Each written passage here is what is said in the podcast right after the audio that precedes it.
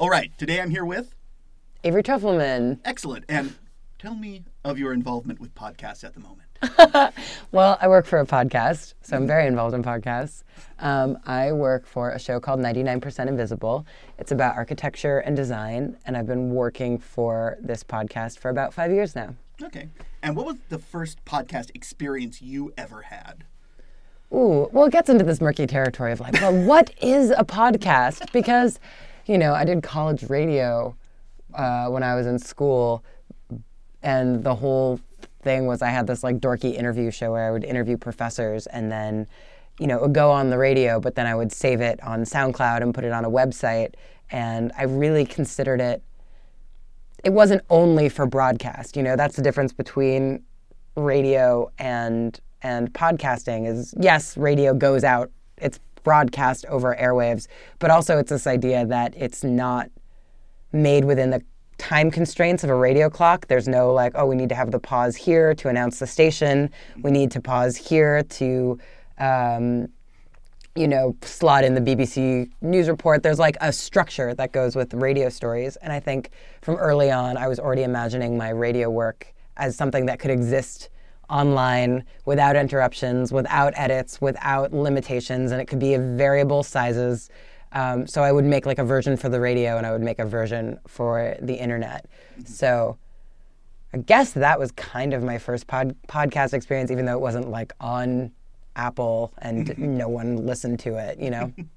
Yeah, well, I I mean, college radio is the classic starting. I, I really think that because I went to a school that had like the college radio station was God there, basically. really? Did everyone listen? Emerson College. Uh, Oh, of course. Yeah, yeah, yeah. WECB and WERS, uh, and they were like the thing. Oh, sure, sure, sure. and uh, they would never give me a show.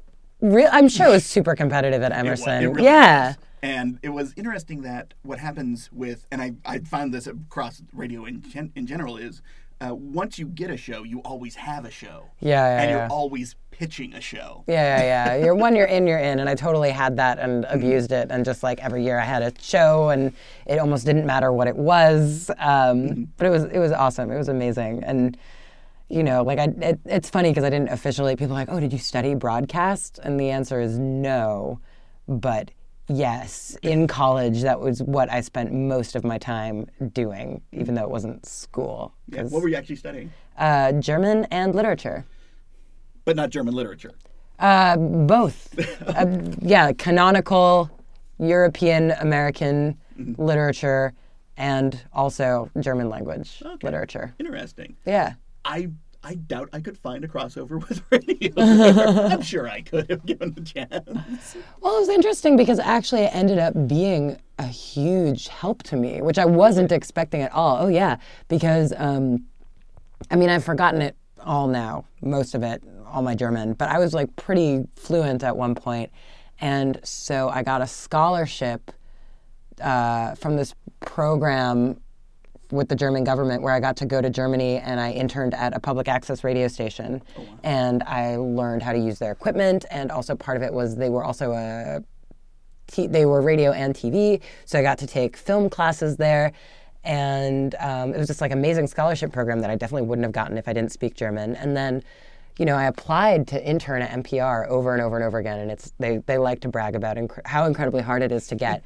and the fourth time, I finally got it because I applied to NPR Berlin, which is not in Berlin; it's in DC.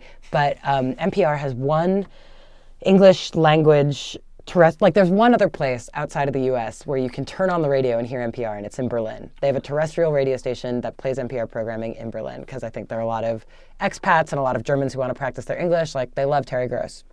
and so it's run from DC. So I was working in DC running helping not running the radio station but like cutting up uh, weather spots for the weather in Berlin, which I was just looking up online. Like I wasn't there; I was in DC, and um, saying, you know, fresh air today at 9 p.m. I I wasn't saying it because I wasn't in the union, but you know, mm-hmm. writing scripts and giving them to the voiceover, the people who were qualified to be voiceover actors to to say, and it didn't really involve German, but they wanted me to know German just in case because I also do like event listings and things like that that would involve reading German. Mm-hmm. So weirdly enough, and that was my foot in the door. And I think it was an internship that not a lot of people applied to. It wasn't one of the really competitive ones because it was kind of boring.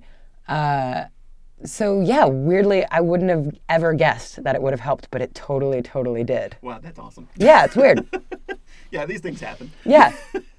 Um, so, uh, do you remember what your first mainstream uh, podcast that you listened to was? Uh, well, I, I was definitely a radio person. Like I always, I, I was such a pretentious kid. When I was a freshman, I like brought a radio to my dorm room and like turned on the radio every morning. I loved the radio, and I would stream radio on my on my computer.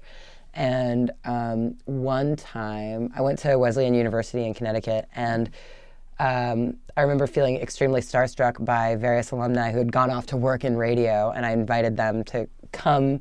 Invited them. Well, not like I paid them. I was just like, please, please, please, I love your work. Will you please come take the train to Connecticut and uh, speak to it to us about what you do? And one of the they were so nice. I can't believe they like took me up on my stupid offer. I was like a junior, and one of one person who came was a producer who used to work for Radiolab. Now she works for Gimlet. Lynn Levy. Have you listened to the Habitat? It's she's incredible. She's amazing. And so she was. Uh, I, I like organized this event where she was interviewed on stage by her former uh, film professor, and at the end, she was like, "You all need to listen to a show called Love and Radio." And I was just like, "I will do whatever this woman tells me to. She's a goddess." and have you ever listened to Love and Radio? no.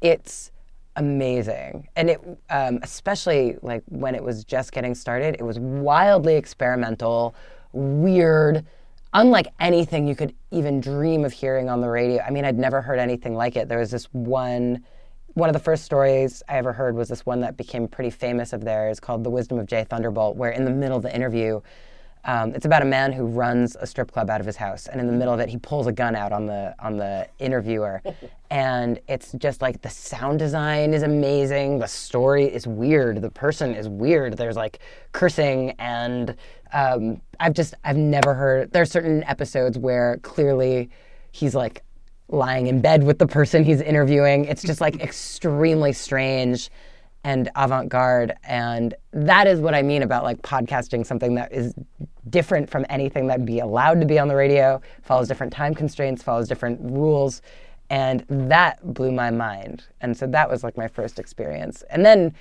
shortly after that i found 99% invisible and i remember walking around campus being like do you listen to podcasts? Do you know what podcasts are?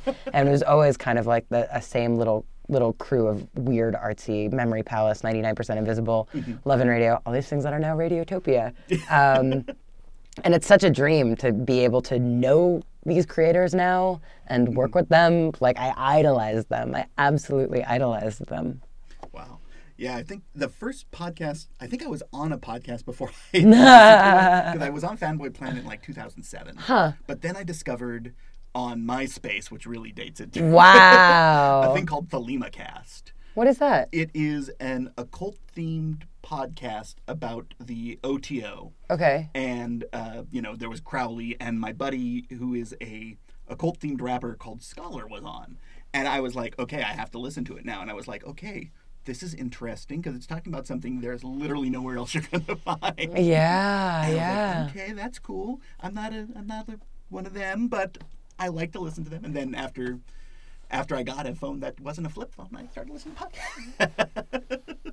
So yeah, I, it's just so interesting that your foray into it, it was also kind of this like deep, weird, you know, Yeah. strange. It's it's so interesting. It's like a whole new a whole new world. Yeah, well, it's weird. I think that one of the things that podcasts do better than radio ever could is really it both freaked the mundanes and it mundaned the freaks. You know, it's that Huh, weird yeah. get pro concept. that Totally. It opens things up and it draws everyone together. I- yeah. you can see it now with things like you know the murderino community from my favorite murder is the best example i can think of that you know that solidifies around these sort of podcasts of very strange weird people Yes. Uh, like now tell me have you interacted with any of your 99% invincible fandom With my fandom, yeah I mean, it's weird because I think a lot of it, like, oh, I think Roman receives the, Oh, the yeah. brunt of it. My my boss. I mean, it was funny when um, I went to a conference that he was hosting in Minneapolis, and it was like entering this alternative world where he was just like a superstar. Everyone was stopping him every few minutes asking for a selfie. And it was kind of cool because I was just next to him watching. Like, this is so weird. Uh, and it was kind of a relief because he was the one who had to really like engage with everyone and be on. And I was like, okay, I'm gonna go to the Walker now. Bye. like I, I enjoyed not being where he was, but it was strange to see, and it was also beautiful that the show meant that much to, to so many people. And a lot of uh, young designers who were really interested in in the show.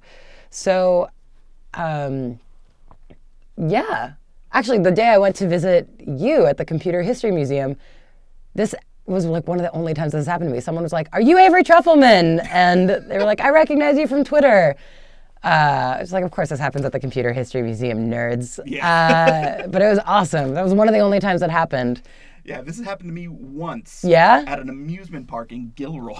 No way. I was uh, I brought uh, the woman I was dating and her daughter and a couple other. We were walking around, and from Fanboy Planet, was the guy who does the editing is was at that point a teacher at Notre Dame High School, and apparently when I was yelling, "Evelyn, get over here!" they had heard me and said that was Chris Garcia. From your voice. From my voice. No So I was way. like, okay, I'm glad to, glad to know my celebrity is very very minor, but That's incredible. That's so cool. Yeah, I've, I've actually had had stories of people who do like little tiny pot who think they that literally have no uh, listeners who will like end up in like the middle of nowhere. Like it happened in England at uh, Eurocon, the European. Uh, yeah, the European Science Fiction Convention of something or other, um, and he was an American who was just over there, and uh, someone said, "Excuse me, are you the one who does the podcast about communism?"